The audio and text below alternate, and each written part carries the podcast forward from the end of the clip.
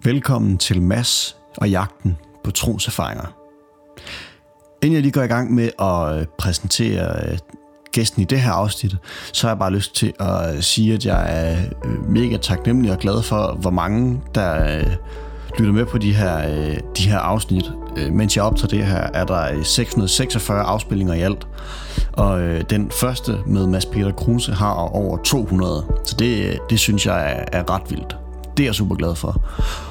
Hvis man har nogle øh, mennesker, som man synes kunne være øh, interessant, at jeg tager ud og snakker med interviewer, så er man øh, meget velkommen til at øh, byde ind med dem og skrive til mig og foreslå det. Det er så velkommen, og I skal selvfølgelig øh, endelig dele med jeres venner og folk, I tænker kunne have lyst til at høre de her afsnit. Jeg har også lyst til at sige tak til Samuel Byg, der mixer det her for det til at lyde rigtig lækkert. Og jeg vil bare sige, øh, han har sabbatsår og har ikke rigtig noget arbejde lige nu, så hvis man sidder derude og mangler en til at lave noget lækker lyd, så kæmpe anbefaling herfra. Ja, i dag er jeg igen taget til Menighedsfakultetet. Ja, man skulle næsten tro, at jeg havde tænkt mig at gå der en dag. I hvert fald så var det for at øh, snakke med Morten Hørning og øh, høre om hans liv og hans tanker omkring det at leve som øh, kristen. Og han er, ja, han er lektor i i, på menighedsfakultetet i teologi, så han er en enormt klog mand og har boet i Israel, og vi snakker om Bibelen og arkeologi, hvad for nogle ting man har fundet i Israel, der ligesom løfter Bibelen op. Vi snakker om, hvordan ens øh, ego som kristen kan få for meget fokus, og så øh, slutter vi også af med et nyt fast segment, jeg har indført i podcasten, nemlig spørgsmålet, hvis du skulle skrive en bog, hvad skulle den handle om? Så øh, det er først til allersidst, I får det at vide. Øh, så hør med så længe. Ja. Tak fordi I lytter med, og jeg vil bare sige, at øh, her er Morten Hørning. Øh, velkommen til Morten Hørning. Tak skal du have. Jensen også. Ja, Jensen også. Jensen også, super. Øh, har du ikke lyst til lige hurtigt at præsentere, øh, hvem du er og hvad du laver? Jo, Jamen, øh, jeg er aarhusianer, faktisk født inde i centrum af Aarhus og døbt i, i Domkirken, og har så med afbrud øh, i forskellige lande i forbindelse med, med studier og andre ting. Ellers øh, boet i Aarhus det meste af mit liv. Jeg er gift med Jeanette, der ikke er aarhusianer, men for Aalborg. Og øh, vi har fire dejlige børn og bor i Skyby øh, i udkanten af Aarhus med udsigt til marker og andre gode ting. Um, og så arbejder jeg på menighedsfakultetet i Aarhus, hvor jeg underviser i teologi. Og det fag, som er mit, det fag, jeg underviser i, det er Nytestamente. Ja, fedt. Øhm, skal vi ikke øh, prøve at spole tiden tilbage, øh, og så vil jeg høre, hvornår og, og hvordan blev du kristen? Eller hvornår begyndte du at tro? Jamen, Hvornår gjorde jeg det?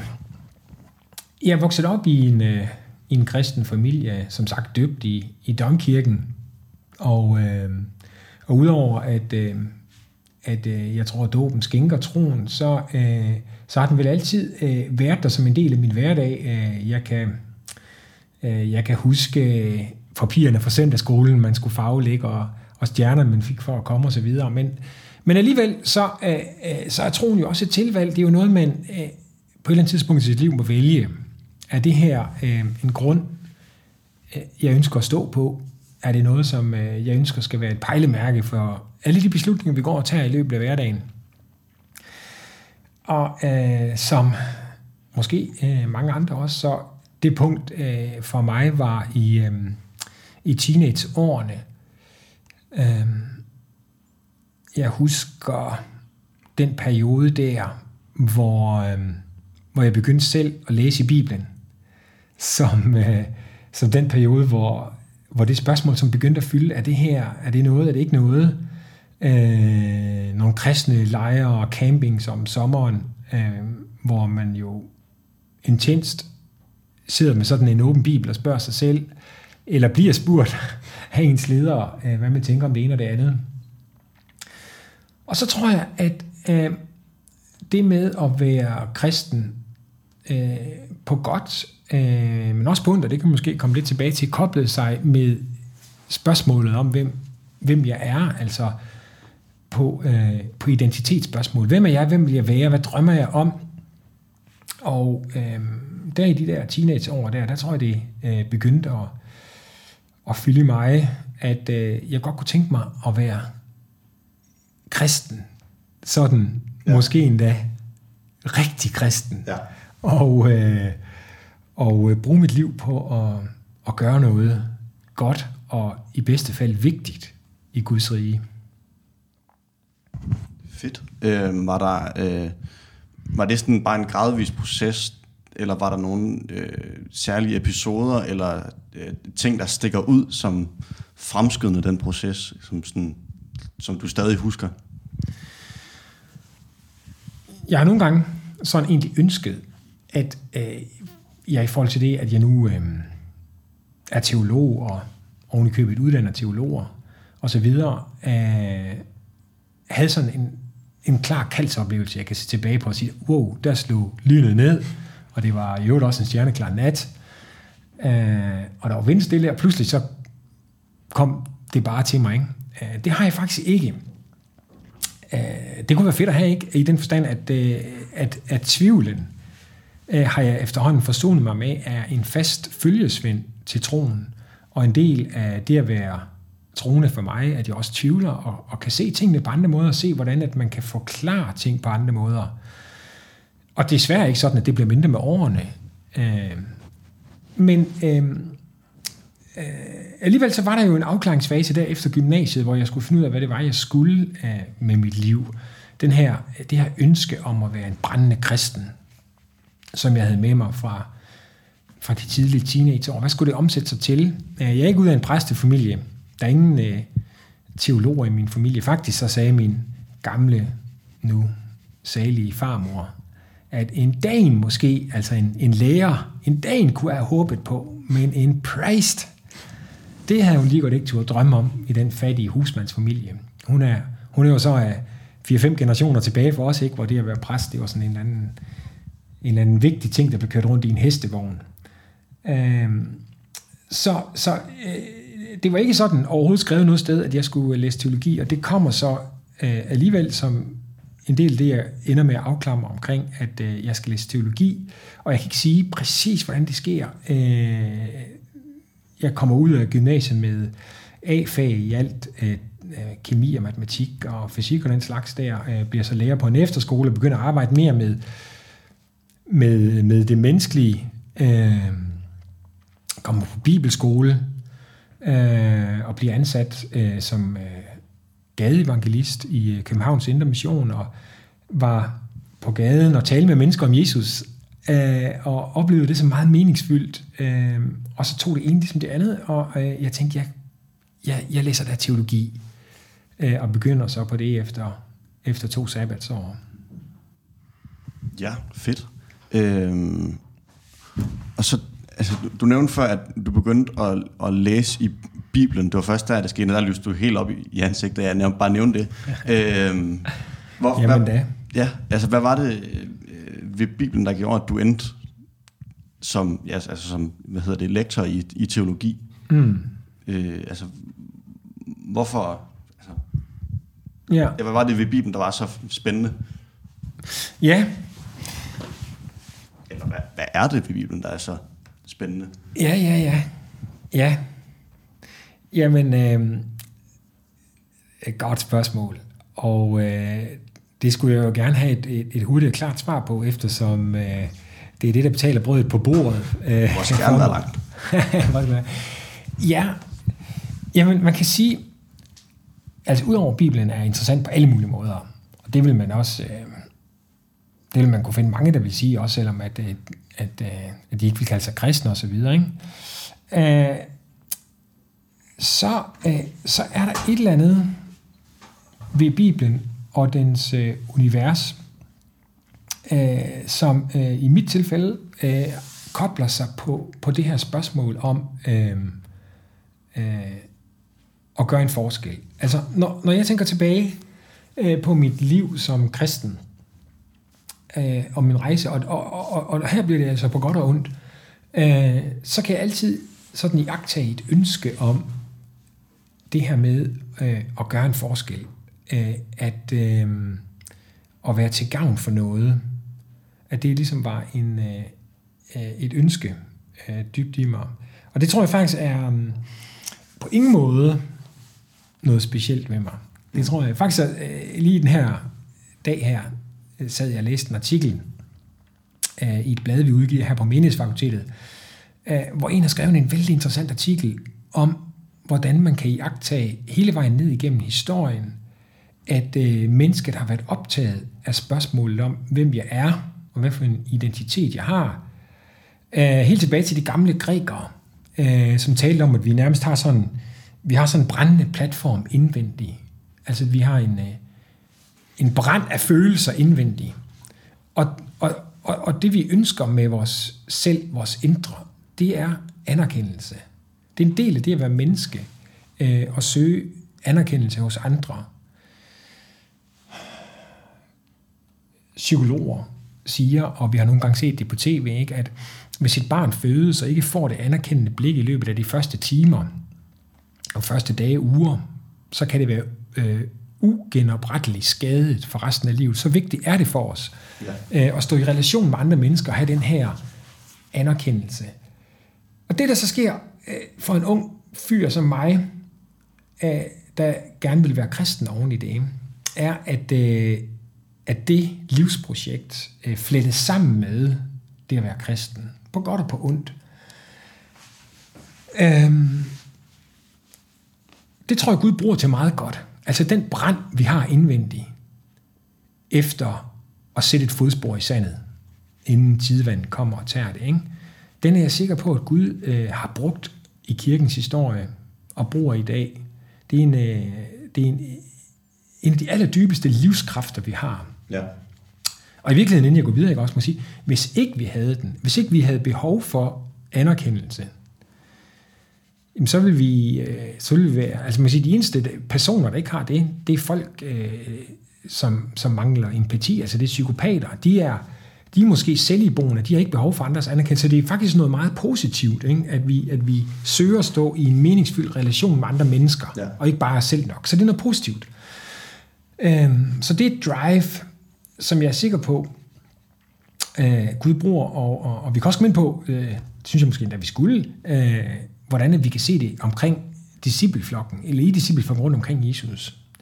Samtidig med det, så er det jo så også, øh, det er deceptive, altså det er en, en indre brand, vi har, at vi meget nemt kommer til at forveksle Guds planer med vores planer, ja. Guds mission med vores mission. Øh, jeg, jeg tror, jeg kommer til at tænke i den her retning, da jeg sad og tænkte på i dag, ikke også? Altså ud for det, du har kaldt din podcast, øh, hvad er det nu, det er helt præcis? Mass og jagten på... På troserfaringer. Yes. Jeg ved egentlig ikke, om troserfaringer er et ord, der findes, men det er det. Jo, jo, det er det så her, ikke også? Ja. Yes. Øh, og det synes jeg bare altid, så det taler jo til det her, ikke også? Øh, som jeg kan se også øh, i min egen historie, at vi når frem til det punkt, hvor der ligesom er erkendelsens øjeblik, hvor vi oplever troen. Man kan, man, måske kunne man, man sige det på den her måde, at vi har to indre brænde, som, øh, som sætter sig sammen. Det ene er det her med anerkendelse, og det andet er følelse. Vi vil mægtig gerne gøre en forskel, sætte et fodspor i sanden, og dermed opnå anerkendelse. Og hvis vi vælger den kristne tro som vejen til det, så vil vi gerne have en følelse af, at det er sandt. Vi vil gerne ligesom erfare troen. Og det tror jeg, uanset i hvilken øh, udgave af kristendommen man står i, om man går til den ene eller til den anden, så vil man kunne finde forskellige afskygninger af det. Det er ikke, øh, det er ikke noget en speciel afdeling af, af, af dem, der er kristne ejer. Der, altså det her med at erfare kristendommens nutid, det er, øh, det er fælles eje, og det kan man finde i alt lige fra moderne lovsange til salmer i, øh, i salmebogen og, og, og, og til troserfaringer i de bibelske skrifter. Det, troen bliver nødt til at være nutid for os. Ja. Og øhm, så det er, det er både noget, hvad skal sige, det er noget naturligt, og det er noget godt. Og samtidig med det er det, så er det faktisk også noget, som, øh, som rummer en, øh, en, en fristelse måske i virkeligheden, øh, for at vi bruger øh, vi bruger den kristne tro som trædesten til succes i livet. Ja, det tror jeg måske, det er noget af det, som, øh, som jeg vil sige har været et, øh, et, øh, et projekt for mig igennem livet, og, øh, og, og bokse med det, og komme til afklaring i, hvad vil det sige, hvad er min identitet som kristen? Øh, og hvad vil det sige at leve i troen? Hvordan lever man tro? Hvad er det for, hvad, hvad er troserfaring egentlig, dybest set? Og det kan vi godt snakke mere om. Vi kan godt lige, inden vi gør det måske, øh, altså prøve at tage sådan en, øh, en detur ned i den øh, bibelske verden og møde øh, nogle af disciplene. Endelig, kør. Ja, ja, ja. Øh, jeg har haft den næsten udsøg, øh, udsøgte fornøjelse, uden, øh, uden de helt store problemer, øh, at bo i Israel nogle gange, øh, sammen med min hustru Jeanette der, øh, og øh, været i Israel en del gange og arbejdet med historien og arkeologien, og, og det er så også det, jeg gør, øh, når jeg underviser i Livstestamentet, ikke? altså sidder og læser om den verden, øh, der var på det her tidspunkt. Og det sjove det er, at, at selvom der jo altså er 2.000 års afstand og 5.000 km, eller hvad det er, mellem os, så nogle af de her grundfølelser, vi sidder og taler om, det med anerkendelse, og det med vidshed, sikkerhed, følelse, at dem kan man simpelthen, man kan, man kan læse dem direkte ud af de beretninger, vi har om disciplen rundt omkring Jesus.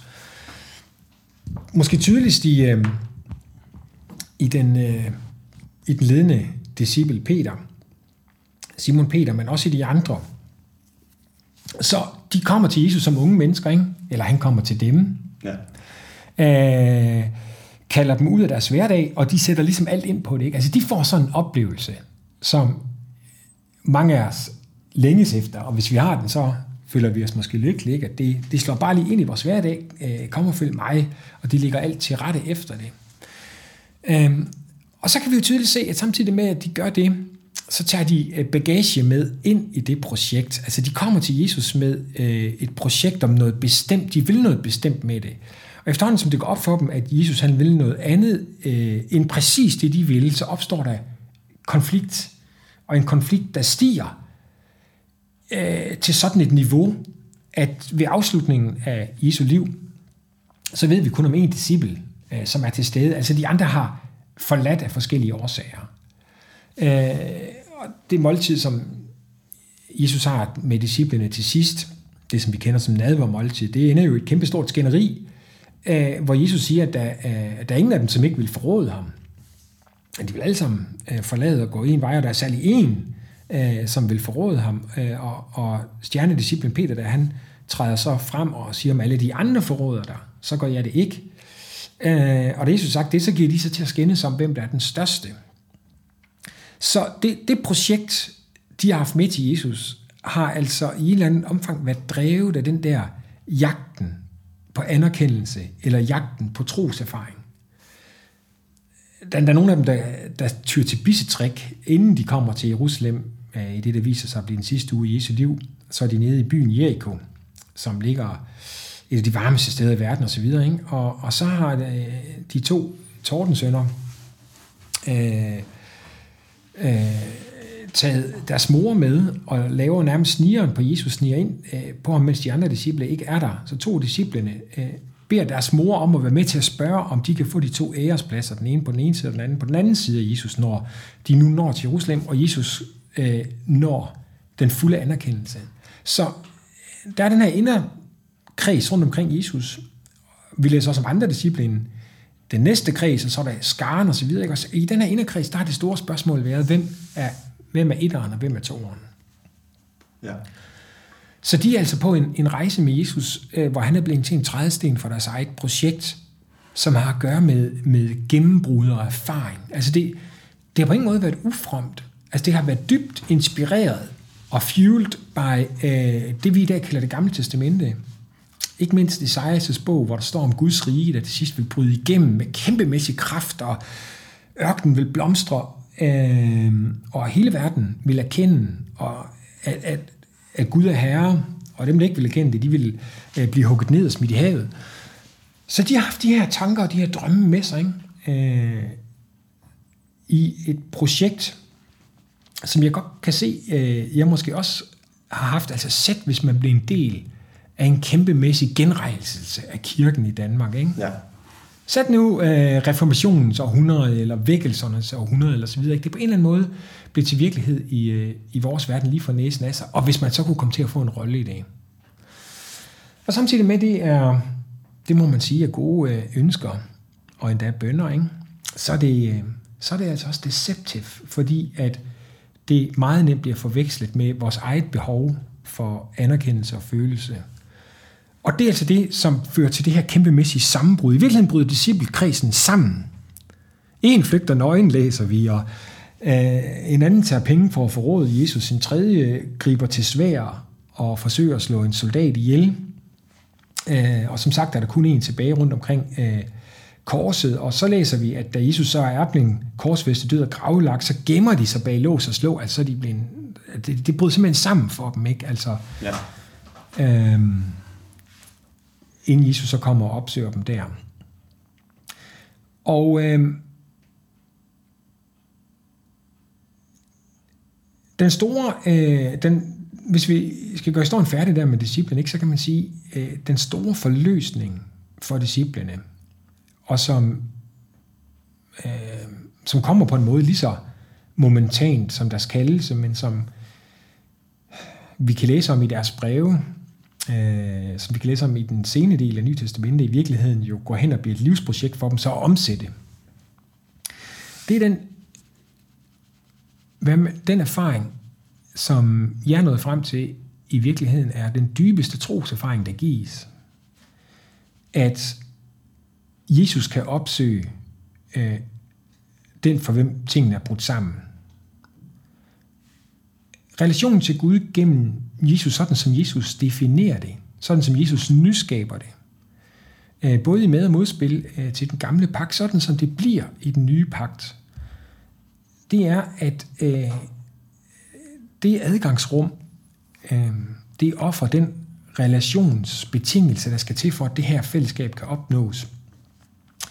Øh, den har sin nøgle så eftertrykkeligt og enestående i Jesus, at da disciplen er der, altså det er jo, det er jo komplet latterligt i virkeligheden, ikke? Altså hvis man tænker over, at, at kirken, som kan gøre krav på alt muligt mål med historiske briller, ikke? hvis vi ser fra, hvor vi ser i dag, er grundlagt på nogen, for hvem den her indre brand bryder så meget sammen. Ja.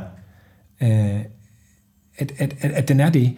Og, øh, og det, det viser sig efter opstandelsen, det er, at grunden til den er, det er, at Jesus kan genbesøge dem, uden at der er noget at bygge på. Han kan tage dem fra der, hvor de er, og kalde dem ind i sin tjeneste.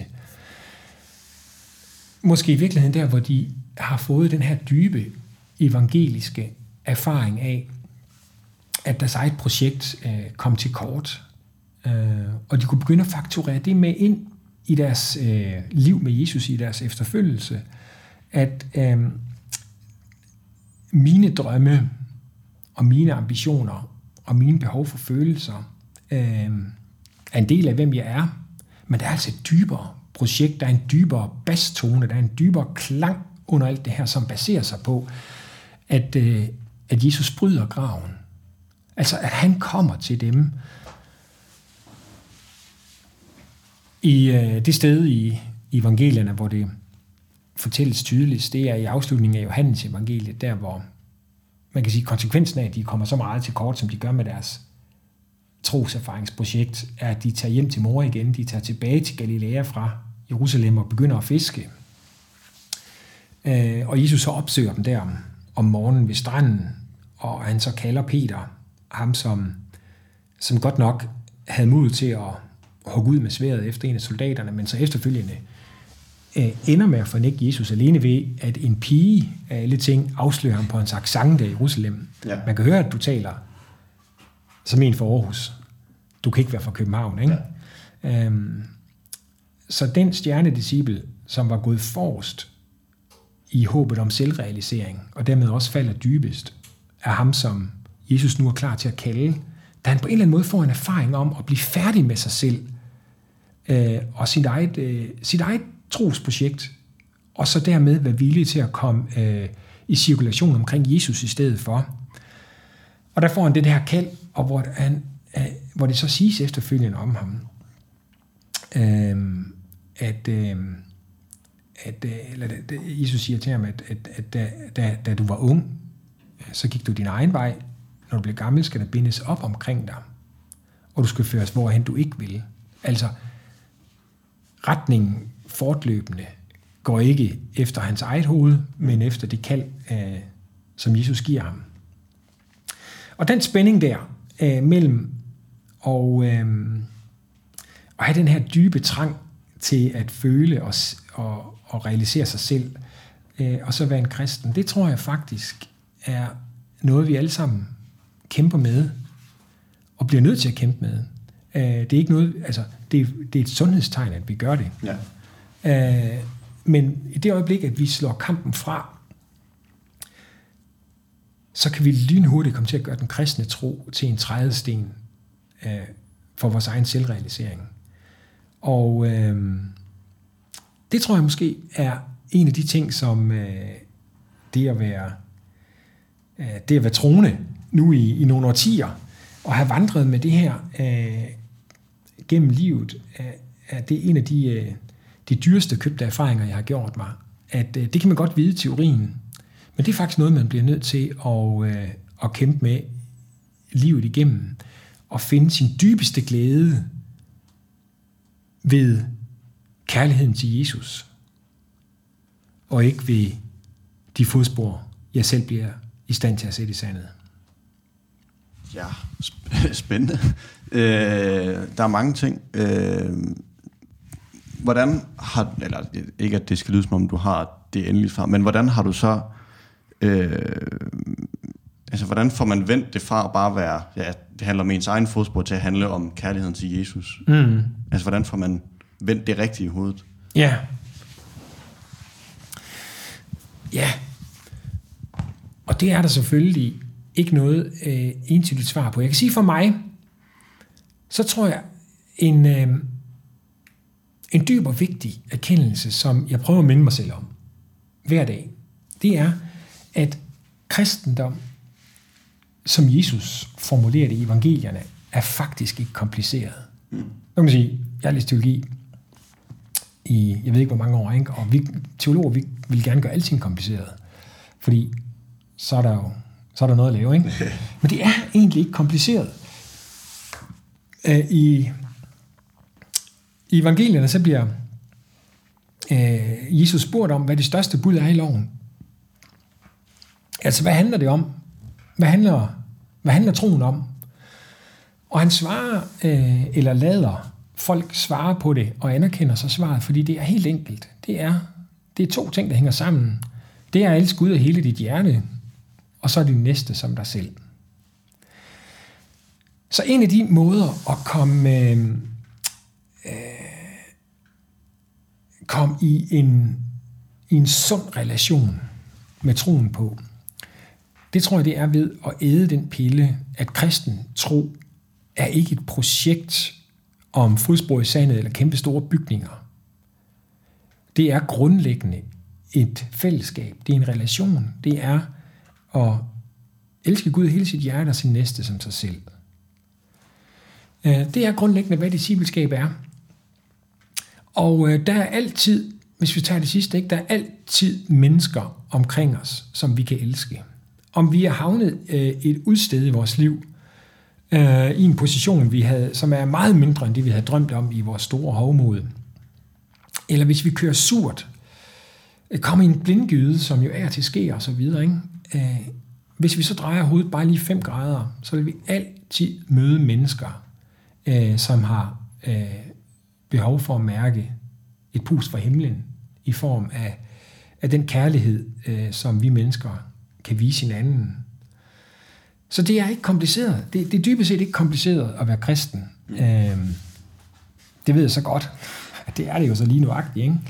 Fordi vi vil heller alt muligt andet. Men, men det at være kristen, det er grundlæggende at elske Gud og sin næste som sig selv. Hvis man æder den pille, øh, og øh, ligesom kommer ud af, af de store tanker, så tror jeg så også i virkeligheden, man bliver sat fri til øh, at have ydmyghed nok måske en dag, eller øh, tro øh, mindre på sig selv, øh, og mere på, øh, på Gud og, og Guds øh, udrustning og Guds kraft til os, øh, til at man så vil øh, også kunne bygge og lede de ting, som Gud sætter en til.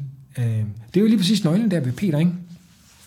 at da han nåede ind i den her dybe erkendelse af, at det var ikke, hvad han kunne udrette i Jerusalem, men det var graden af hans kærlighed til Jesus, at Jesus genbekræfter øh, hans mål med ham, nemlig at at bygge hans kirke øh, på den bekendelse, som, som Peter kommer med til Jesus, at han er, han er Kristus. Øh, og øh, da han så siger der på søbredden, øh, spurgte Jesus, elsker du mig? Tre gange, ikke? og da han tre gange siger ja til det, så får han det kald tilbage. Øh, pas på min, min kirke, vogt mine får, som det står i det sprog, der bliver brugt der i Bibelen. Så ud af den enkelhed, det er at være kristen, der tror jeg, der springer et liv i en, øh, i en måde at være kristen på, hvor man øh, tjener, øh, ikke ud af sit eget projekt, men ud af det.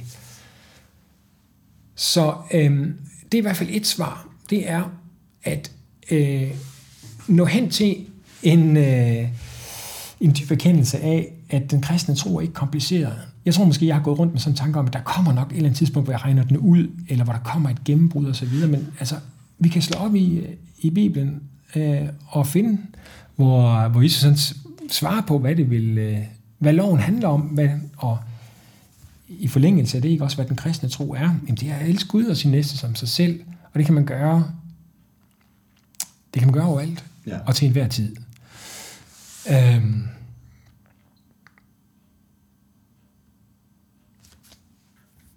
Jeg synes, der var en anden ting, jeg tænkte på. Det var det jo nok, ikke? uh, jo, jo, jo, jo, jo. Det var det med følelser der. Så, så, så det her, det var det her, det var noget med det, øh, det her behov for, for anerkendelse, som er den ene side af, de store brænde, vi har inde i os selv. Og, og anerkendelse opnår man jo gennem, gennem at gøre noget, bygge noget, succes og så videre. Ikke? Øh, og læg den, til, læg den anerkendelse til ro i det, at elske Jesus og sin næste som sig selv, eller hvis man vil formulere det øh, på en anden måde, sige, læg den til ro midt mellem korset og opstandelsen. Læg den til ro øh, på det værk, som Jesus byggede der i Jerusalem. Øh, den anden brand, vi har inde i os, det er så det med følelsen. Ikke? Det med at øh, ligesom nå frem til en tvivlsløs tro, fordi man har erfaret så stærkt, ja øh, at der ikke ligesom, der ikke er skyggen af, af tvivl. Øh, her tror jeg, at der er lidt forskel på os. Der er nogen, som er øh, udstyret med, velsignet med, øh, har det sådan, at øh, jamen, de ser sig faktisk ikke tilbage, og måske ikke engang til højre eller til venstre. Øh, de tror bare. Og øh, øh, der skal man vel egentlig bare sige tillykke, tænker jeg. Så er der så andre af os, som, øh, som måske tænker lidt for meget over tingene, og kommer til at øh, sige, at man kan også anskue tingene fra den side, og man kan også forklare det med den model, og efterhånden, som man lever længere, taler med flere mennesker, måske også læser flere bøger, så får man de ting ind i hovedet. Og det er ligesom briller, man kan tage på, men der er jo faktisk også andre forklaringsmodeller.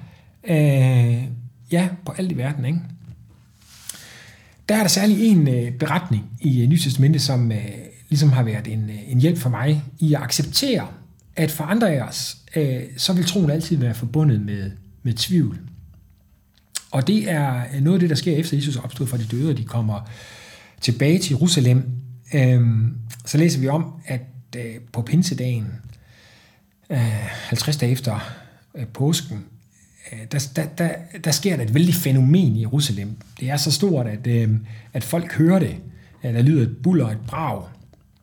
Så et eller andet, som man øh, kunne jagtage bare som, øh, som forbipasserende. Og så kommer disciplene, der kommer så tungere ild på dem, om forbipasserende kan se det eller ej, øh, det, det står der ikke. Men der står i hvert fald, at de kan høre dem tale på andre sprog, end de sprog, som de selv talte. Ja. Så lad os sige, de talte aramæisk. Øh, og så er der sådan en lang række sprog der, som nævnes, der er jøder i Jerusalem, fordi man kom til byen for at fejre påsken, lidt ligesom man øh, gør det i dag som jøde, eller som øh, muslim tager til Mekka. Så øh, der, der er jøder fra hele den der kendte verden, og nu slår de her ulærte, i al hovedsag mænd, frem og taler de sprog. Så det er da et fænomen, der vil noget, ikke? Ja. Hvem kan betvivle det? Ja, det er der altså så nogen, der kan. Der er nogen, der kommer til tro, faktisk ret mange, men der er andre, der siger, at de er fulde. De har drukket sig fulde i vin så tidligt på dagen, at de står og vrøvler på en måde, der minder om noget, vi kan forstå. Ikke? Så selv pinsedagens under, som er et af de, hvad skal man sige, sådan objektivt udefra bedømte største under i Nytestamentet, kan betvivles. Det samme kan i øvrigt opstandelsen. Der står om, om nogle af disciplene, da de ser den opstandende Jesus, at nogle tvivlede. Altså, hallo! ja. altså, hvis, vi, hvis jeg fik lov at se det, ikke, også, så tænker jeg, ah, så er den der, ikke? Ja. Så har vi gennembruddet. Uh, så nej, altså, øh, øh, tvivl og, øh, og, og tro hænger sammen øh, for mange af os. Og jeg tror måske i virkeligheden heller ikke, at det er så skidt, at det egentlig gør noget. Tro, der ikke tvivler, kan både blive skinger, bombastisk og i værste fald øh, manipulerende øh, og ikke særlig, hvad skal man sige, indfølende på sine omgivelser. Øh, så øh, jeg tror, det med, det med følelser, øh, der tror jeg, vi skal anerkende, at det er en del af, hvem vi er. Og hvis man kigger sig rundt i kirkelandskabet, så vil man se, at måden, og at det kommer til udtryk på, øh, det vil være lidt forskelligt, men det vil faktisk altid være der. Øh, nogen vil være meget optaget af, hvad der sker i verden. Altså, man kan sige, hvis jeg skulle prøve mig med en, en lidt sjov analogi, ikke, så har vi i den kristne tradition en trosbekendelse med, øh, med tre led, som svarer til øh, øh, de tre personer, der udgør Gud, Gud som far, Gud som søn og Gud som ånd. Og man kan groft sagt sige måske, at øh, der er øh, på samme måde ligesom tre vægtlægninger i kirken, hvor man ligesom søger, hvor man er særlig stærk på en af de her tre sider af, hvem Gud er, eller personer. Og, og dem, der særligt forholder sig til Gud som far, som skaber af verden osv., vil måske være meget optaget af at se øh, verden blive forbedret. Går meget op i, i omsorg for mennesker og for naturen, og måske politisk.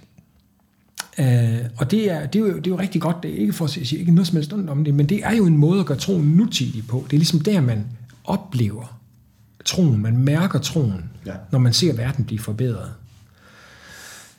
Så er der dem, som har et særligt fokus på, på, på øh, Gud som, som søn, altså på Jesus, på opstandelsen osv., hvor, hvor, hvor troserfaring måske bliver mere sådan indvendig. Man har en følelse af at opleve sig som en, der for eksempel bliver tilgivet, eller føle sig elsket. Øh, øh, føle sig frelst, eller hvilke ord man vil bruge om det. Øh, og, øh, og det er så rigtig fedt, hvis det sker en stjerneklar nat og så videre. Man har sådan en klar omvendelse. I, I gamle dage, der talte man lige frem om som omvendelsesstadier, hvor man går igennem en sjæleproces frem mod den der afklaring. Nu ved jeg, at jeg er blandt de genfødte. Og det vil være et, sådan en stærk fokus på, på den side. Ikke? Og så er der så den, den tredje side, Gud som ånd, hvor Helligånden, hvor man øh, vil søge os, øh, og finde måder, hvorpå Gud øh, manifesterer sig i verden ved hjælp af ånden og åndens kraft. Øh, det kan man nogle gange kalde for nådegaver, øh, øh, kraftmanifestationer, eller hvad man vil kalde det, forskellige ting, øh, hvor man ligesom oplever et eller andet i menighedens rum. Øh, og min pointe her er ikke at spille dem ud mod hinanden, det er i virkeligheden at sige, at, at Gud, øh, som Gud er tre personer i en, øh, så møder han os også på, øh, groft sagt, de her tre måder. De er alle sammen rigtige, de skal i virkeligheden alle sammen holde sammen øh, i hvad man kunne kalde øh, den radikale midte. Øh, og, øh, og der gives i alle de her øh, vægtlægninger øh, en, en nutid, der gives et møde med Gud, som griber ind i, hvem vi er som mennesker, og dermed også i, hvordan vi erfarer og føler. Jeg tror så bare, at det er afgørende, øh, samtidig med, at vi taler om den her erfaring, og så holde fast i, at øh, der er noget, der går dybere endnu. Altså noget, der går dybere endnu i min erfaring, som i den her verden altid vil være forløbelig. Den vil altid øh, hænge sammen med, hvem jeg er, og dermed også som, øh, som et ukomplet menneske, eller for at bruge øh, et bibelsk ord, et faldet menneske, et syndigt menneske. Det vil altid vikle det ind i det, at jeg er ukomplet, og jeg vil forsøge at tage den erfaring, som jeg har af Guds nutid, ind i mit projekt. Så der er noget, der går dybere endnu. Og det er den kærlighed, der kommer fra Gud øh, midt mellem langfredag og opstandelsens morgen, øh, som gør os i stand til at elske ham og næsten som os selv.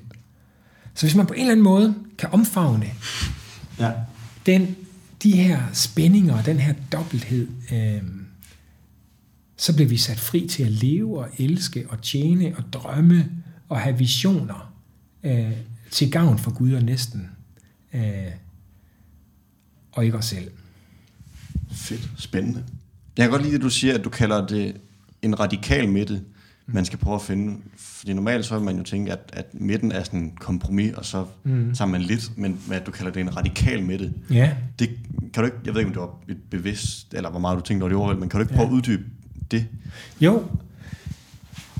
Ja, nej, det, det var egentlig bevidst. Det er ikke et udtryk, jeg, jeg selv har fundet på, men jeg synes, det er rigtig godt. Um, det er nemlig fuldstændig rigtigt, at nogle gange, så, så er midter jo øh, leverpostejsfarvet, eller grå, eller det der er værre. Ikke? Men andre gange, så er de lige præcis øh, sådan, som livet er. De er nemlig øh, 3D-spændstige.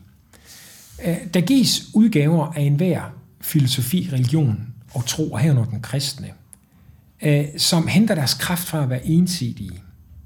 Hvis man ligesom kan finde én ting, så kan man jo bevæge verden, sagde Archimedes hvis, ikke? Og, og det samme gælder jo troen, ikke? Hvis man ligesom er én ting, øh, man, man satser på, øh, så kan man bruge den ensidighed som en vældig kraft. Jeg tror helt ærligt bare, at det er super farligt. Jeg tror helt ærligt, at den ensidighed meget ofte bliver vores egen behov for at reducere kompleksiteten øh, og, og tøjle, øh, tøjle Gud, han har sagt, ind i vores, øh, ind i vores eget univers. I stedet for så tror jeg, at sandheden den er sammensat øh, på samme måde som Guds væsen er sammensat. Ikke? Den, er, den, er, den, er, den er spændinger, der holdes sammen. Og ind i den midte, der gives, øh, der gives styrken. Ikke? Der er spændingen mellem polerne. Øh, og det betyder mange gode ting. Det betyder for eksempel, at, at, at sandheden ikke er en, en knivsæg, hvor man, man kan nærmest ikke finde den. Når man finder den, så skærer man sig på den. Men den i virkeligheden er et rum, hvor, øh, som vi går ind i. Der er noget, der ligger uden for det rum. Det er ikke for at, at sige, at det ikke er sandt og falsk. Øh, men inde i det rum, der vil der være lidt forskellige vægtlægninger, også alt efter hvem vi er. Nogen vil være mere optaget af det ene, og måske lidt mere af det andet. Så øh, det er en måde at forstå sandheden på, som måske er lidt mere anerkendende over for andre måder at se tingene på, end lige den måde, jeg selv ser det på. Øh, så man på en og samme gang kan leve den her spænding med, at der er noget, der er inde og ude, men det derinde er øh, i et spændingsfelt, øh, hvor det ikke er mig, der til enhver tid har den absolute sandhed, men hvor jeg står i et fællesskab, øh, og, og når vi, hvis vi skal over i det kristne sprog, så står vi i et tilbedende fællesskab, under, rundt omkring den korsfæstede opstandende. Øh, bedste fald holder vi måske hinanden i hånden, det gør vi så ikke i øjeblikket, men øh, vi gør overført, ikke? Øh, og, øh, og, og hjælper hinanden til at se rigdomme i, øh, i den gave, som Gud har givet os. Så der er noget ved troen, som faktisk trives øh, i at acceptere kompleksitet, og dermed det, man så kunne kalde for den radikale midte, ikke? at det bliver for alvor radikalt, det bliver skarpt, øh, når vi dropper ensidigheden og, og de letkøbte løsninger. Fedt. Øh, spændende. Super interessant. Du nævner, at du har boet i Israel i flere omgange. Ja. Øh, Nu har jeg, jeg har også selv været dernede en, en gang. Øh, og du har også øh, altså, været med til nogle udgravninger, der sådan, altså, kan godt lide at øh, dykke ned i, i, i de helt fysiske ting, man kan finde frem. Mm. Øh, hvor, hvorfor er det vigtigt at, at have med i troen? Ja. Eller hvor, hvorfor, hvorfor er det vigtigt, at der er nogen, der, der, der går op i det? Ja. Jeg tror egentlig, at min øh, interesse for øh, Bibelens verden arkeologien, den kommer ud af erfaringen af at skulle øh, formidle den kristne tro på en enkel og forståelig måde, uden at bruge overtaget sprog eller, øh, eller kirkesprog. Og det kan godt virke selvmodsigende, ikke? Man siger arkeologi og, og historisk videre, hvad, hvad bliver mere ikke tidsvarende end det? Ja. Men altså der som ung, før jeg begyndte at læse teologi, hvor øh, jeg var ansat til at tale med mennesker kl. 12 om natten på gågaden i København, øh, der, der fik jeg virkelig en erfaring af, at altså, du kan ikke stå og bare fyre ord af, du har hørt hen i kirken. Du er nødt til at finde måder at gøre øh, den kristne tro forståelig på, øh, som er i øjenhøjde med, øh, med nutiden. Øh, så man kan sige, det var, det var en rejse ind i vores tid. Øh, jeg tænker lidt om, om arkeologien og det at arbejde med Bibelen historisk. Det kunne man godt kalde for øh, på samme måde en rejse. Bare en rejse ind i Bibelens tid. Og magic happens, hvis øh, de to verdener de kan komme til at møde hinanden. Så der vil være nogle, øh, der vil være nogle historiske øh, beretninger eller nogle lignelser i Bibelen, øh, som hvis man genetablerer, hvad vi kan omkring den verden, de bliver fortalt ind i, så opdager vi pludselig nogle nuancer og nogle spændinger, øh, som gør det meget nemmere for os at oversætte til vores egen tid, hvad der egentlig er på spil. Altså, øh, hvis vi skulle øh, øh, øh tage et eksempel, ikke? Øh, øh, så kunne vi, øh, vi kunne simpelthen tage, øh, der er en øh, meget berømt øh, lignelse eller fortælling øh, om øh, det, vi kalder for den fortabte søn, hvor Jesus han øh, fortæller til de måbne farisæer og, og vil prøve at illustrere øh, Guds kærlighed ved at sige, at der engang var en far, som havde to sønner, en, øh, den ældste, som var velopdraget og var hjemme ved sin far, og så den yngste, som var uopdraget, og som kommer og beder om arven. Øh, og så rejser bort og bruger det hele. Han kommer tilbage igen i håbet om bare at blive slave eller daglejer ved sin far, men så faktisk ender med at blive klædt på nu får faren trængt på osv. Og, og man kan jo sagtens øh, forstå den historie, uden at arbejde med arkeologien og historien. Men gør man det, øh, så vil man måske få nogle nuancer, eller komme et spadestik dybere, hvis man skulle sige det med et slogan, og få øje for, altså hvor provokerende, eller faktisk øh, øh latterlig historien er, eller hvor umulig historien er ind i dens samtid, hvor øh, det med arv øh, spillede en helt anden rolle, end det gør i dag. Det er selvfølgelig stadigvæk i dag dejligt at få en arv, men øh, rigdomme var øh, meget mere statiske forudgivet på det her tidspunkt. Altså de bestod i den jord, familien havde. Man kunne ikke bare realisere den. Øhm, og man kunne slet ikke kapitalisere den, altså sælge den og rejse væk og bruge pengene. Det var komplet umuligt. Der er lov for det i det gamle testamente om, hvordan at, at jorden og arven skal bevares. Det er aldrig din. Altså, du ejer aldrig din, din rigdom. Du tager vare på den i din generation og giver den så videre, og så er der lov om, at hvis nogen så får mere end andre, så hver 50. 20. år, så skal det hele nulstilles. Sådan at arven forbliver i de familier, der har haft dem, og så er man virkelig et sikkerhedssystem, et meget avanceret og smukt sikkerhedssystem. Og så kommer der så, så en søn her, som eksploderer det system, som øh, tager sig på en måde, som hvis man kunne Bibelen, hvis man var bibeltro, fra især, som siger, åh, oh, oh, oh, Jesus hold en gang, altså en så øh, uopdragen søn, han, han skal jo tages hen i porten, hvor de ældste sidder, og så skal der holdes rettegang over ham. Og hvis ikke han omvender sig og siger, selvfølgelig rejser jeg ikke bort med halvdelen af arven, eller hvad det var, der var hans, for at bruge det i et fremmed land. Men hvis han så insisterer på det, så står der jo i Moseloven, hvad vi skal, nemlig vi skal tage ham uden for byen, så skal vi stene ham. Altså i det gamle testamente er det vigtigere for at opretholde den orden, der var i samfundet, at sådan en søn faktisk lider øh, døden, dødstraf, det er brutalt beklager, øh, end at han får lov at gå videre med sit ærne. Men det får han altså så lov til i fortællingen. Så hvis man overhovedet gad høre videre som øh, fariserer der, så vil man altså enten være dybt forarvet, eller også vil man stå og grine over en, en, en historie, som en not could happen. Da han så kommer tilbage, så, så demonstrerer Jesus så Guds kærlighed til os mennesker gennem faren ved at ikke bare tage ham til, til ham som dagløje, men faktisk ved at klæde ham på og give ham ringen, som jo i begge tilfælde var statussymboler. Øhm, man brugte tøj, det er måske så jo heller ikke lidt ulige til i dag, øh, til at markere en status, altså for eksempel i det gamle Rom, var kun dem af den senatoriske stand, øh, det var kun dem, der måtte gå i togager med to blå streger og, og så videre. Så når man gik rundt i bybilledet, så ville man på tøjet kunne se, hvad for en stand man havde. Så det han ikke bliver klædt i groft linned, men bliver klædt i fint linned, vil med det samme placere ham i en stand i samfundet. Og så får han ovenikøbet ringen, som øh, formodentlig skal læse som sådan en signetring øh, med et sejl på, så man kunne gå hen til en sælger og sige, jeg vil gerne købe det der, det er fint, du skal lige slå her på det her sejl, så kan vi se, at du skriver under på, at når jeg så øh, i morgen eller om en uge kommer og beder om betaling for jeres forvalter derhjemme, øh, så kan jeg få penge. Altså det var, øh, det var Apple Pay, ja. øh, han fik, i, han fik i, i hånden der. Ikke? Øh, så alle disse her ting kan man altså grave frem, hvis man kommer ind i historiens dynamik, og samtidig man kan gøre dem levende.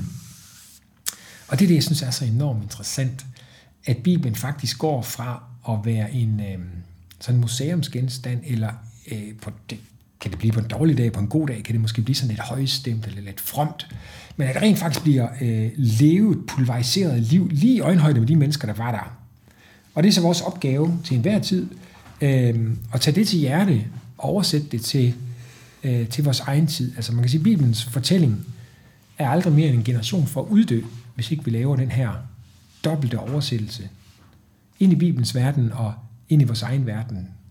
Fedt. Øh, har du andre eksempler på øh, historier, der ligesom får et, et, et lag mere, øh, eller beretninger, der får et lag mere af at, at, at, altså, at, at forstå, øh, hvordan kulturen var på den tid? Ja, ja, ja, ja, ja. Jamen altså, jeg har, jeg har et helt lager faktisk øh, øh, i form øh, af et blad, jeg er med til at udgive. Lad mig da gøre lidt reklame her. Øh, ja, et blad, der hedder TEL, som betyder ruinhøj. Øh, jeg er med til at udgive det for en forening, der hedder Selskab for Bibelsk Arkeologi, hvor vi øh, en gang i kvartalet øh, udgiver et blad. Det er det eneste, det eneste tidspunkt, jeg giver mine studerende lov til at gabe, det er, når man siger Selskab for Bibelsk Arkeologi. Så giver dem noget, man gerne gabe. Øh, men jeg synes ellers, det er et, øh, vi forsøger i hvert fald at gøre det til et spændende blad. Øh, blandt andet ved øh, ved eneste gang at tage en bibelsk beretning eller historie, så sige, hvad hjælper arkeologien og historien til at forklare os? Øh, forklare øh, den her beretning med. Øh, så øh, man kan sige, øh, øh, jeg har kassevis, så du spørger efter en konkret, og lad os da, øh, lad os da nappe en mere. Man kunne fx tage øh, en beretning, jeg elsker, fordi at den, øh, den også kobler sig på en bestemt situation i mit liv. Anden gang vi boede i Israel, og havde en en dejlig datter på to, som nu er snart 22, øh, og lige er flyttet hjemmefra. Og jeg skal nok komme ned og sætte de skab op i morgen. hun ringede lige inden du kom. Øh, øh, hun var med os op ved Genesret Sø, hvor vi var på en guided tur. Vi står så deroppe fra nord, nordsiden af Genesret Sø på det, som man i traditionen har kaldt for Salle Prisninger. Det bliver en kold januardag. Ja. Øh, vi står i jakker og fryser. Vi har fået vores vinterjakker med der fra Danmark og kravlet op der på, på bakken i bjerg. Det er måske så meget sagt. Øh, og står oven i en masse gule blomster. Øh, og så siger guiden der, som øh, var vores turleder, at det I står oveni, øh, man kunne, sådan, man kunne ligesom vende sig om, og så var det gult alle vejene, lidt ligesom sådan en mælkebyttemark i Danmark, en, en majdag eller whatever. Det er sennepsplanten. Og det var faktisk gang, godt for mig, at sennepsplanten faktisk ikke er noget bøgetræ. Øh, jeg var spejder som dreng i Trige nord for Aarhus, hvor vi har en bøgeskov med de her kolossale træer. Som jeg husker det, så er de 100 meter høje. Ikke? Man står der som en lille ulveunge og kigger op ad dem, ikke? og det er jo bare verdens fantastiske træ. Ikke? Og, og, og når man hører den her lignelse som dansker om Guds rige, der er som et lille korn, der kommer i jorden, og så gror det op som et mægtigt træ, øh, så var det altså det billede, som var i, i min øh, tanke, svarende lidt til, hvis man ser for eksempel et, et maleri af Aarhus i middelalderen. Så ser man nogle små huse, og så en kæmpemæssig domkirke, der står der i midten. Ikke? Så hvis man vil vide, hvor er Guds rige, jamen så er det der. Det er en kæmpe store bygning. Ikke? Ja. Og det svarer måske virkelig også meget godt til sådan, som vi godt kunne tænke os Guds rige, jævnfør det, vi, vi talte om tidligere. Altså den der ene kæmpe store bedrift, i overført betydning katedralen, vi har bygget på hele vores liv, og som nu pludselig enhver kan se, hold nu op, de er kristne, hun er, Hun er dygtig, han er dygtig, se hvad de har udrettet med deres liv. Det guiden så sagde efterfølgende, det er, at sennepsplanten er faktisk ikke noget træ i vores betydning af, af ordet træ. Det ord, som er oversat med træ i vores øh, danske oversættelse, det er det samme ord, som også bliver oversat andre steder med busk. Og sennepsplanten er en årstidsplante, som er årstidens vækster er den, der vokser højst. Den vokser højere end korn og græs og så videre. Øh, det er en ting, den kan. ikke. Den vokser vældig hurtigt og vældig højt. En anden ting, den kan, det er, at den kan sprede sig med en uhørt kraft. Altså hvor et korn for eksempel, hvis det giver, et korn giver 100 fold, så er det ja. været fantastisk. Den her, der kan et korn give op til 1000 fold, op til 1000 korn. Så den har, den har en eksplosivitet, i sig, som gør, at der faktisk, når man går tilbage til de tekster, der er rundt omkring i Testamentet, så er der en anvisning om, at man må ikke plante den et sted, hvor der er en kultiveret mark. Altså hvor øh, du må ikke anvende en mark med sennepsplanter ved siden af en, en anden mands mark, for du vil ikke kunne styre den. Mm. Den vil simpelthen overtage den anden mands mark. Altså, øh, u, øh, hvad hedder det, sennepsplanten var lige så meget ukrudt, som den var noget andet. Man kunne selvfølgelig bruge det, dens frugt, øh, men, men den var egentlig ustyrlig. Og det drejer jo lige pludselig billedet en anelse fra at være det ene store, beundringsværdige træ, til at være øh, som, som Guds rige, og så til at være det, som ligesom får ved på en måde, som man ikke kan komme af med det igen. Det slår rod og, og indtager ligesom øh, det hele. Det, det har en, en, en formeringskraft i sig, øh, som ikke skaber noget, der nødvendigvis er beundringsværdigt, men noget, som påvirker øh, alle ting. Øhm, og drejer med, hvad skal man sige, dermed forståelsen af Guds rige fra at være noget stort og beundringsværdigt, øh, til at være noget, som er lidt mere uanseligt, men som til gengæld er tilgængeligt for alle. Og så tilbage til min datter der, ikke? fordi der er så en detalje ved, ved de her lignelser, som, øh, som jeg bliver opmærksom på den dag med hende der, fordi øh, mens guiden der har stået ævlet øh, på engelsk i øvrigt, så var hun gået rundt på bjerget der og havde plukket sig en lille buket af de her sendelsplanter og kom så hen med den til mig, da manden var færdig. Og øh, jeg sad og tænkte lidt videre der, da vi gik ned ad bjerget, og, og tænkte over den her meget, det, det her meget lokale, der er i, i Jesu måde at, at forkynde på. Altså man kunne forestille sig en, en, en far, der var gået til sådan et møde med Jesus en dag, øh, og som hørte om tale om, om, om, om det ene og det andet, og så går han hjem ned ad bjerget i sine egne tanker, og pludselig kommer hans datter og hiver ham i kjorten og giver ham sådan en buket sennepsplanter og spørger ham, hvad var det, han sagde ham der, Jesus fra Nazareth, ja. om det med sennepsplanter. Altså, den måde, Jesus valgte at forkynde på, var en måde, man ikke kunne slippe for. Den blev taget med hjem, fordi at den var så lokal.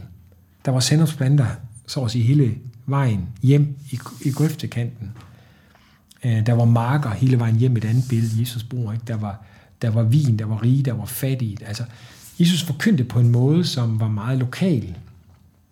Øhm, og øh, det er egentlig meget godt, hvis, øh, hvis vi kunne duplikere den idé og, og komme ud af kirkesproget, øh, og så tale på en måde, som, som man vil blive mindet om, ja. der hvor man går hen. Fedt. Øh, den åbner også, altså ja, igen, jeg synes det er interessant, hvordan det lige giver et, ja, et spadestik dybere, hvilket er dejligt øh, et konkret billede. Øh, jeg kom til at tænke på, øh, du har skrevet en, en, hvad hedder det, en kommentar eller en forklaring til Markus evangeliet, ja. øh, som jeg faktisk er i gang med at læse lige nu, øh, som er vildt god, som hedder Møder med Jesus. Mm. Øh, og det, jeg kan vildt godt lide den måde at bare gennemgå, hvordan, hvordan Jesus påvirker mennesker. Kan du ikke mm. prøve at, øh, at, at forklare, eller uddybe, eller snakke mere om det? Jo, Jamen, det, det er en anden ting, som øh, jeg synes, at mødet med Israel har givet mig. Øh, altså den her... Altså nogle gange, så er det faktisk godt at glemme alt, hvad vi ved. Ja. Det er bestemt ikke alle situationer, det er godt i. Men der er nogle gange, det er faktisk godt øh, at, at, at komme ud øh, sin forudviden, fordi at vi har ligesom med at læse tingene bagfra, og så bliver det øh, enten kedeligt eller uvirkeligt. Vi ved ligesom, hvor det slutter. Ikke? Og så ligesom prøve at stille sig selv spørgsmålet, hvad nu, hvis vi læser historien forfra? som dem, der hørte den første gang, og så se, hvad det er, der sker. Uh, vi lavede rent konkret, uh, en af de gange, vi boede i Israel, der arbejdede vi som uh, volontør i den danske kirke i Jerusalem, og skulle lave ture rundt omkring i landet. Og uh, dem, der kom til de her ture, de kom med alle mulige baggrunde. Altså man kunne ikke ligesom forudsætte noget, og, og det, var, det var det allerfedeste ved dem i virkeligheden. Uh, det var der i 90'erne, og der var uh, altid faktisk uh, tusind unge danskere nede og plukke appelsiner i kibbutzer. Det er der jo ikke længere på grund af intifadaerne og så videre, men det var der altså dengang. Og øh, de havde alle sammen lyst til en gang imellem at komme til Jerusalem, og de elskede, hvis de kunne komme øh, til et arrangement i den danske kirke, hvor øh, vi nogle gange serverede svinekød, fordi at præsten han var diplomat, så han kunne, han kunne, man kunne ikke få svinekød i Israel. Øh, men det kunne man så godt, hvis man var diplomat, så kunne man så øh, få lov at, at, at købe noget svinekød. Øh, så vi havde altid alle mulige med, som bare havde lyst til at være i et dansk fællesskab for en, en weekend. Og øh, vi var så øh, deroppe ved Genesrets Sø og skulle lave sådan en, øh, en art Jesus-vandring, hvor vi ville gå igennem evangelierne.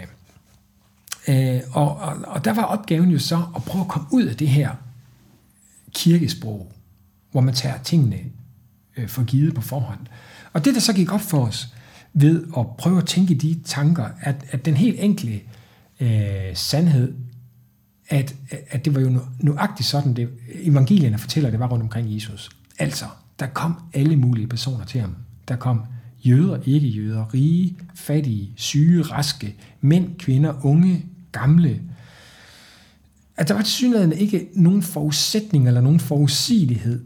Sådan som øh, det desværre er nogle gange, når man går i kirke i dag, og så er der en forudsigelighed øh, over, hvem øh, der er der. Og, og det er som om, at altså, tærsklen til det kristne fællesskab er høj.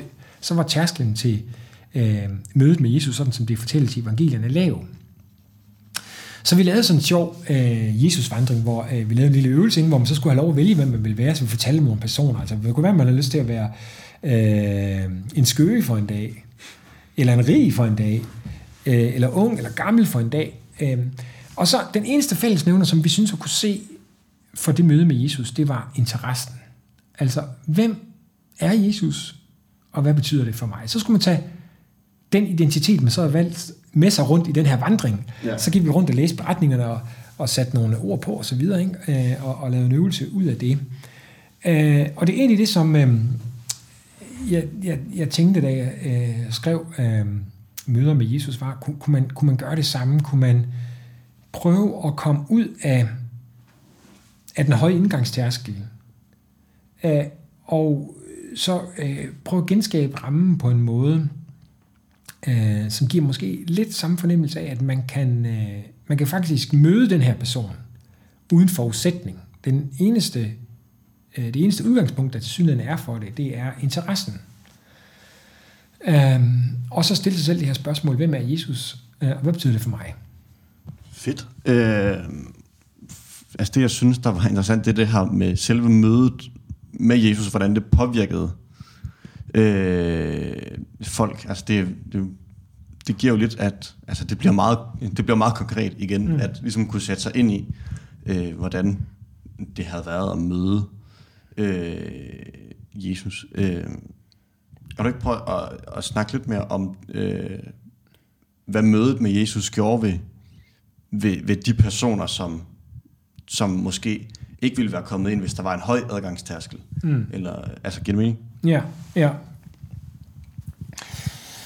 Ja, ja fordi man kan jo sige, at øhm, langt på vej, så består evangelierne jo af møder med Jesus. Der er også, hvad skal man sige, talepassager, øh, hvor Jesus udlægger det ene eller det andet.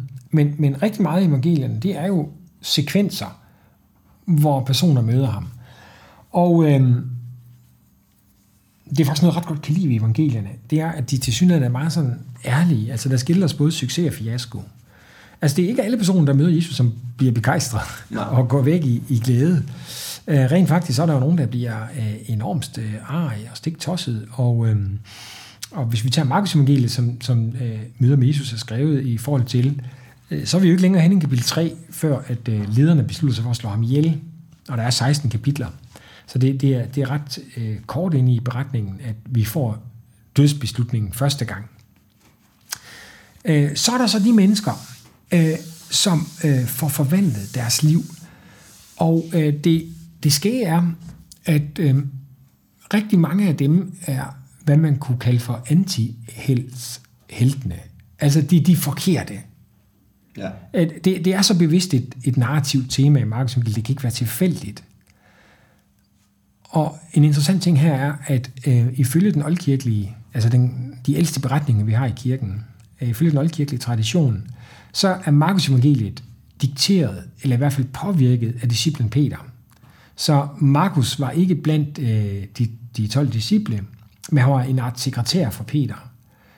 Øh, den, den tradition øh, øh, er, øh, hvad skal man sige, elgammel. Øh, jeg kan ikke sige 100% om den rigtige leg, men det er i hvert fald en, en, den ældste tradition, og den eneste tradition, der er omkring Markus evangeliet i, i Oldkirken, det er, ja. at det var Peter, der fortalte. Det var den måde, Peter prædikede på, som Markus skrev ned. Så der er nogle vægtlægninger i Markus evangeliet, som kan gå tilbage til ham, vi talte om lige før. Ham med raketten opad øh, og svært under kjortlen, for at gøre Jesus til trædesten for sin egen katedral. Øhm, hvorfor er det så i Markus evangeliet, at det er de personer, man ikke skulle forvente, som får livsforvandlende møder, hvorimod dem, man skulle forvente det af, som de lærer det på den ene side, eller disciplene på den anden side, at det er dem, for hvem det bryder sammen omkring. Altså, antiheltene, det er for eksempel øh, kvinden, der har været syg i så mange år, og været så desperat, at hun har øh, solgt alt, hvad hun ejer, og altså, er simpelthen kapitaliseret hele svineriet, og brugt det hele på lærer, øh, og nu står tilbage med uden muligheder, fordi hun har en sygdom, som gør hende permanent uren. Hun er bløder. Og ifølge øh, Bibelens tradition, så er kvinden uren, når hun bløder. Så hun går rundt med, hun, hun er i en position, hvor der, hvor hun sætter sig, der vil man ikke kunne sætte sig, hvis man var en from jøde. Hvis man var en from og satte sig der, så skulle man igennem syv dages renselsesproces, før man igen kunne gå ind i synagogen eller templet. Så hun er, hun er faktisk radioaktiv. Uh, hun er nu så desperat, at da hun hører rygtet om Jesus og øh, de mægtige kræfter, der er på spil i ham, altså laver hun øh, øh, en anden sniger, så laver hun snigeren, øh, kommer til Jesus bagfra, griber fat øh, i hans skjortel, i håbet om, at bare den blotte berøring er nok til at gøre noget godt for hende. Og det er den så også. Altså Jesus vender sig omstand sig op og ser på hende. Øh, og hun bliver helbredt ved den der berøring ifølge øh, beretningen. Øh, og Jesus roser hende. Øh, altså hendes, hendes tillid, hendes tro, hendes tillid til Jesus som den kilde, der kan forandre hendes desperate situation øh, selvom hun, hun står uden position. Altså hun har, hun har ingen katedral, ingen stige, hun kan stå op på for at, at se på Jesus. Gør altså, at hun bliver fremhævet. Øhm, eller en anden person, som kommer til at stå i kontrast til de her øhm, to disciple, Tortelsønderne, øh, Johannes og Jakob der i, øh, i, øh, i Jericho det er en blind mand ved navn Bartimaeus, øh, som, som blind lever i udkanten af samfundet. Han er, øh, på grund af sin, øh, sin sygdom der, så han, han er ikke bare fattig, men han er altså også øh, ude, altså han er, han er defekt. Øh, han, er, han er ikke det, som et bibelsk ord, man vil kalde for lydefri, og dermed så er han i en lavere status. Så han er i udkanten af samfundet. Og det Jesus så kommer til Jericho, lige en opgang til Jerusalem, hvor disciplene kappes om, hvem der skal have de to ærespladser. Så det er den ene beretning, der er der i Jericho. Så møder vi altså ham som den anden beretning. Øh, og han vil ikke holde mund, da han får spurgt, hvorfor er der sådan på styret? Det er, fordi Jesus fra Nazareth kommer. Så giver han sig til at råbe og skrige og kalder ham Davids søn. Og den, det udsagn, det rummer ind i den bibelske verden en bekendelse. Davids søn er Messias. Så den her blinde mand øh, kommer med det udsagn omkring Jesus, som hele Markus evangeliet har som sit grundtema. Er Jesus Guds søn? Er han Messias? Er han Davids søn? Han kommer med den bekendelse. Mens disciplene altså er på vej op mod Jerusalem med sværet, øh, og ender i grøften med deres katedralprojekt, projekt, så øh, sætter den blinde, ligesom kvinden vi mødte før, alt ind på at komme i kontakt med Jesus fra den position, han har i udkanten af det hele og bliver så løftet op i Markus evangeliets fortælling Øh, løftet til værdighed, kan man sige, løftet til anerkendelse, alene ved fællesskabet med Jesus. Og det, det, den kontrast, der er i fortællingen, altså bare hvis man analyserer det narrativ, den kan ikke være tilfældigt.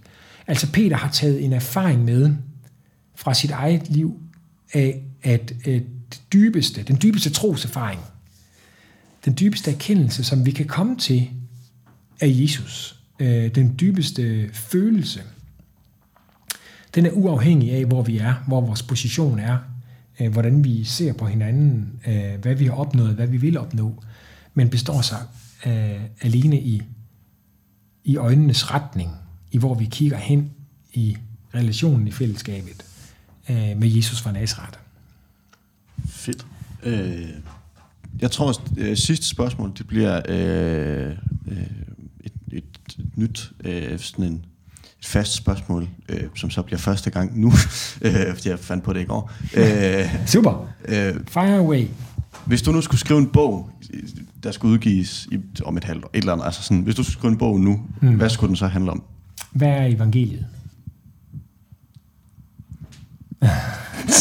har du lyst, har du lyst til at uddybe det?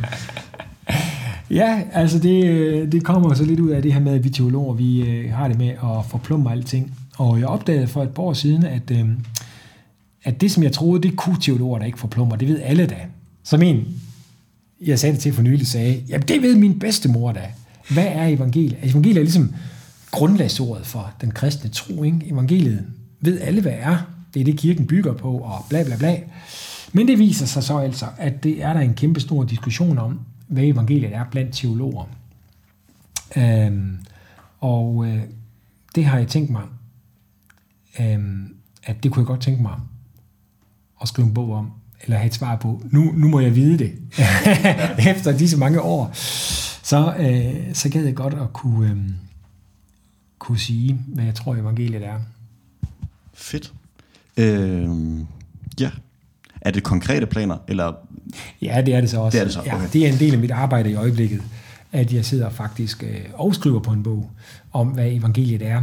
Øh, den bog, jeg så arbejder på her, det er så, øh, det kan man så sige, det er så på det, vi vil kalde, øh, det, det, det, det er en bog, der baserer sig på sådan en nytestamentlig forskning. Øh, så den rummer jo selvfølgelig øh, en masse detaljspørgsmål og så videre. Ikke? Øh, jeg kunne så selvfølgelig, det kan jeg da godt, lad, mig da, lad da bare komme med en, ej, jeg skulle lige sige en breaking news her det sidste, men jeg kunne da godt tænke mig også at skrive en forståelig bog om, hvad evangeliet er, som, ja.